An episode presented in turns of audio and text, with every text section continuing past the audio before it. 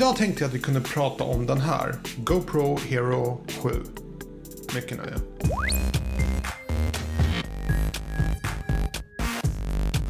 Hej och välkommen till Digital Rutan. Mitt namn är Tommy och idag ska vi ta en titt på GoPro Hero 7. Det här är en så kallad actionkamera. Och jag vill börja med att säga att jag tycker redan nu att det är en helt fantastisk produkt. Jag har haft den ett par veckor och eh, jag är supernöjd med den. Supernöjd på så många olika sätt och det finns några saker som är dåliga med den. Men jag ska ta upp det allt i den här videon idag så då sätter vi igång. GoPro Hero 7. Jag har haft eh, GoPro Hero 3 Black Edition och det här var ett par år sedan.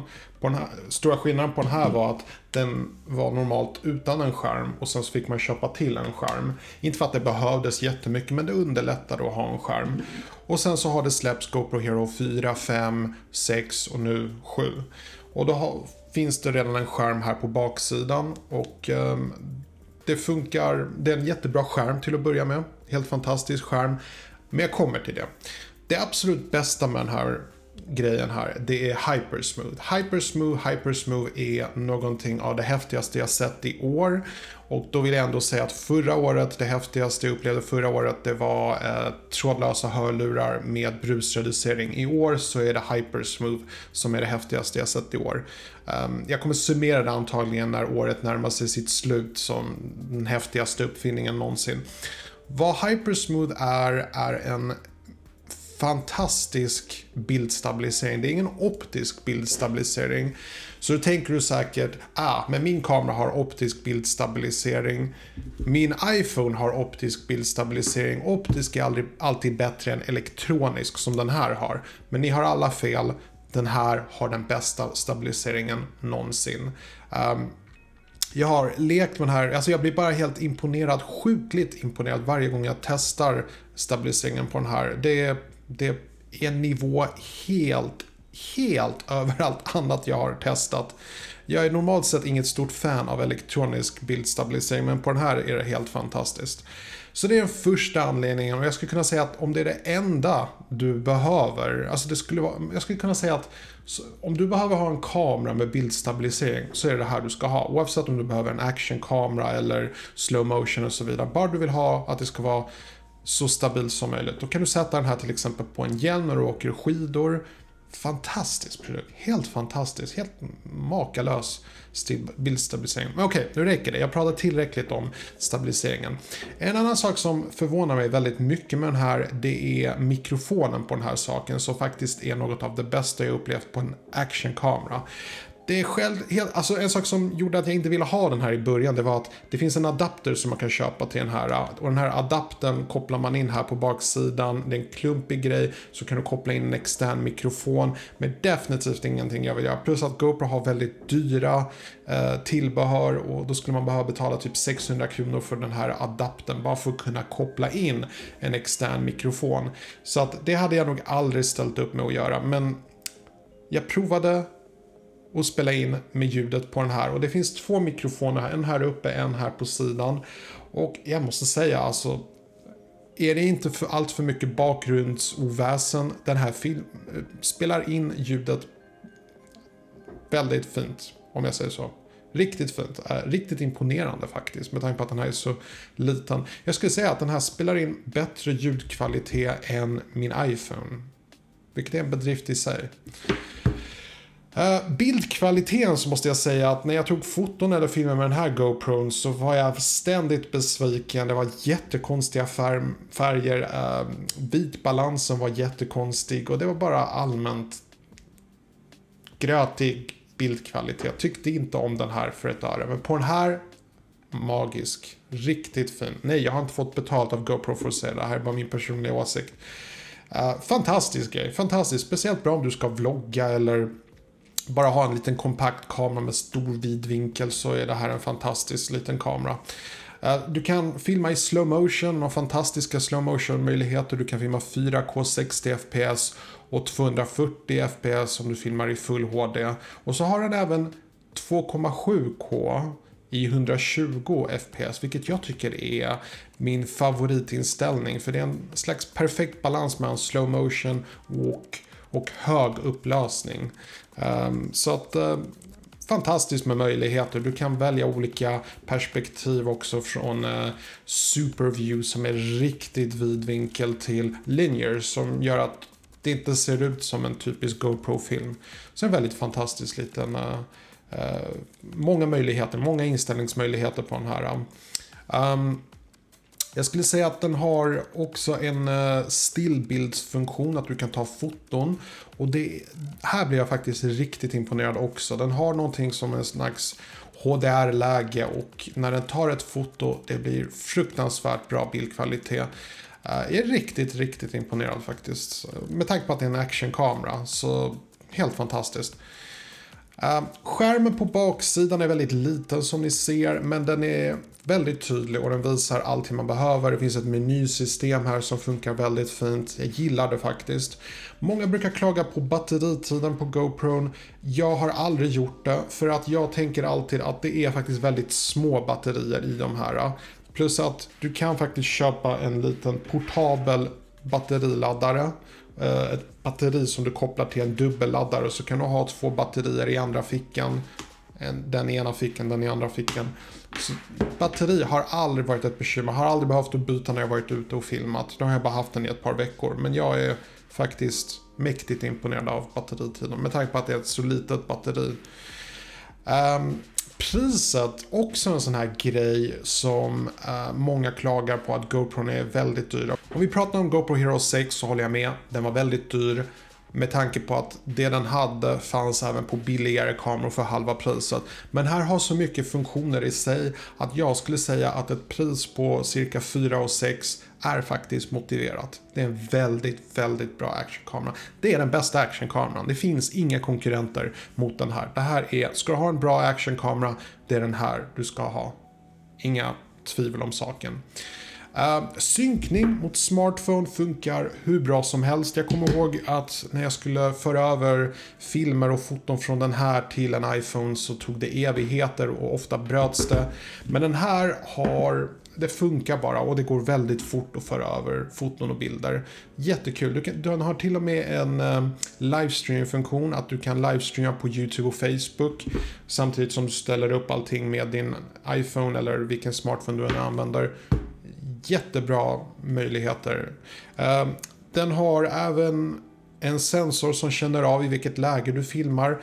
Om du har den upp och ner, då, filmar, då vänder den bilden i kameran. Filmar du så, så filmar den vertikalt, vilket är bra om du filmar för IGTV till exempel.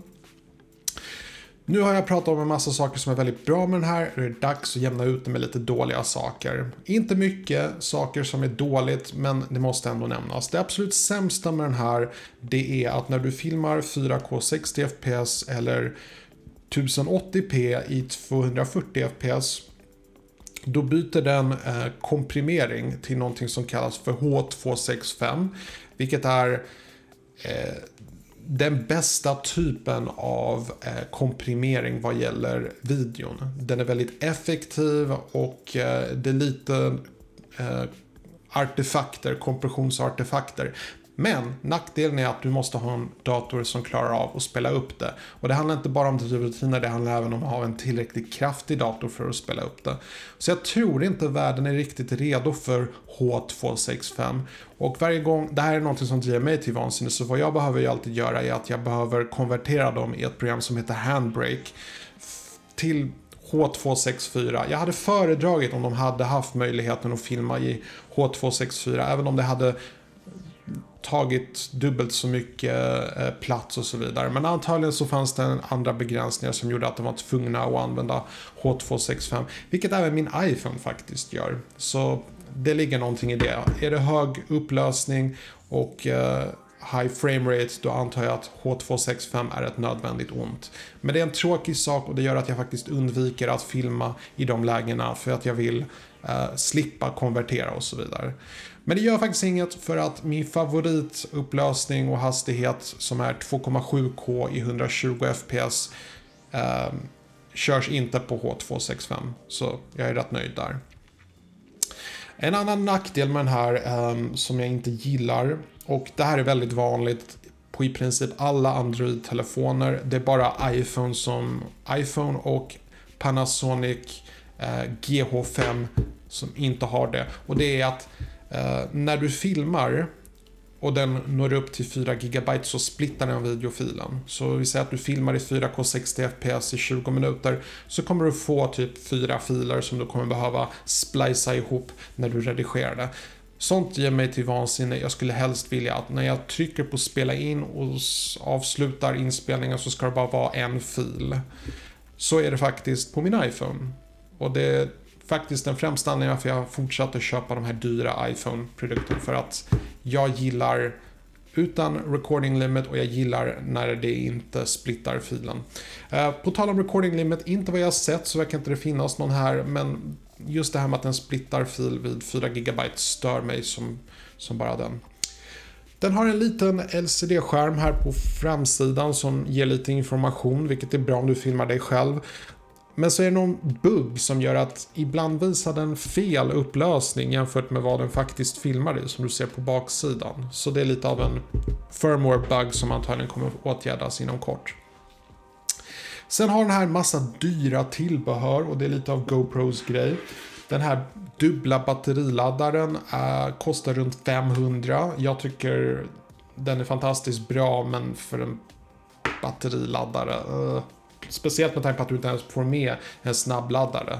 Eh, du får koppla den här till datorn eller om du har eh, strömadapter. Så det tycker jag är lite snålt faktiskt. Men, ehm, men det, det är bra knep att ändå köpa en sån här. Äh, speciellt med tanke på att det är väldigt små batterier i de här som inte varar speciellt länge. Jag tycker också lite snålt med att man inte får med ett vattenhus. Nu är det ju så att GoPro Hero 7 är vattentät. Men jag är inte helt säker på hur bra det funkar mot saltvatten. Så att det, det, är ju bra om du badar med den här och sköljer rent den och så vidare. Men ibland kan det hända att Eh, salt fastnar på ytan. Och jag vet inte hur bra det funkar, speciellt med, på hur mycket skada salt kan göra på metaller och så vidare. Så att jag, jag, hade, jag har inte provat att bada med den här under vatten, men om jag gör det så kommer jag faktiskt köpa till ett vattenskal för att uh, jag vill inte riskera, speciellt när du betalar nästan 5000 kronor för den här kameran. Jag kan även rekommendera en sån här. Det här är en selfie-pinne från GoPro som heter Three-Way. Och den är väldigt, väldigt bra. Den är väldigt dyr. Det här måste vara världens dyraste selfie-pinne. Men den är väldigt praktisk. Observera. För det första så kan du ju bara ha den så här och filma som en slags handle. Sen kan du även använda det då som en selfie. Det är inte världens längsta selfie, men tillräckligt bra för en GoPro. Och sen mm, en häftig funktion som den har. Krånglar till det i onödan. Men man kan även skruva, skruva loss eh, stativfötter här på undersidan. Så. Sätter man fast den så. Och så BAM! Har du ett litet stativ. Eller ett högt stativ. Och det här är ju någonting som faktiskt får plats i fickan, när det är ihopfällt i alla fall. Så det är väldigt praktiskt. Dock rätt dyrt. Tyvärr. Men så är det med GoPro. De ser sig lite som ett högprismärke och då måste de satsa på dyra tillbehör. Okej, okay, slutligen. Det känns som att jag har tagit med det mesta som jag velat säga om den här fantastiska actionkameran. Um, jag är supernöjd. Alltså, Ja, jag tycker inte den är för dyr. Jag tycker inte batteritiden är dålig.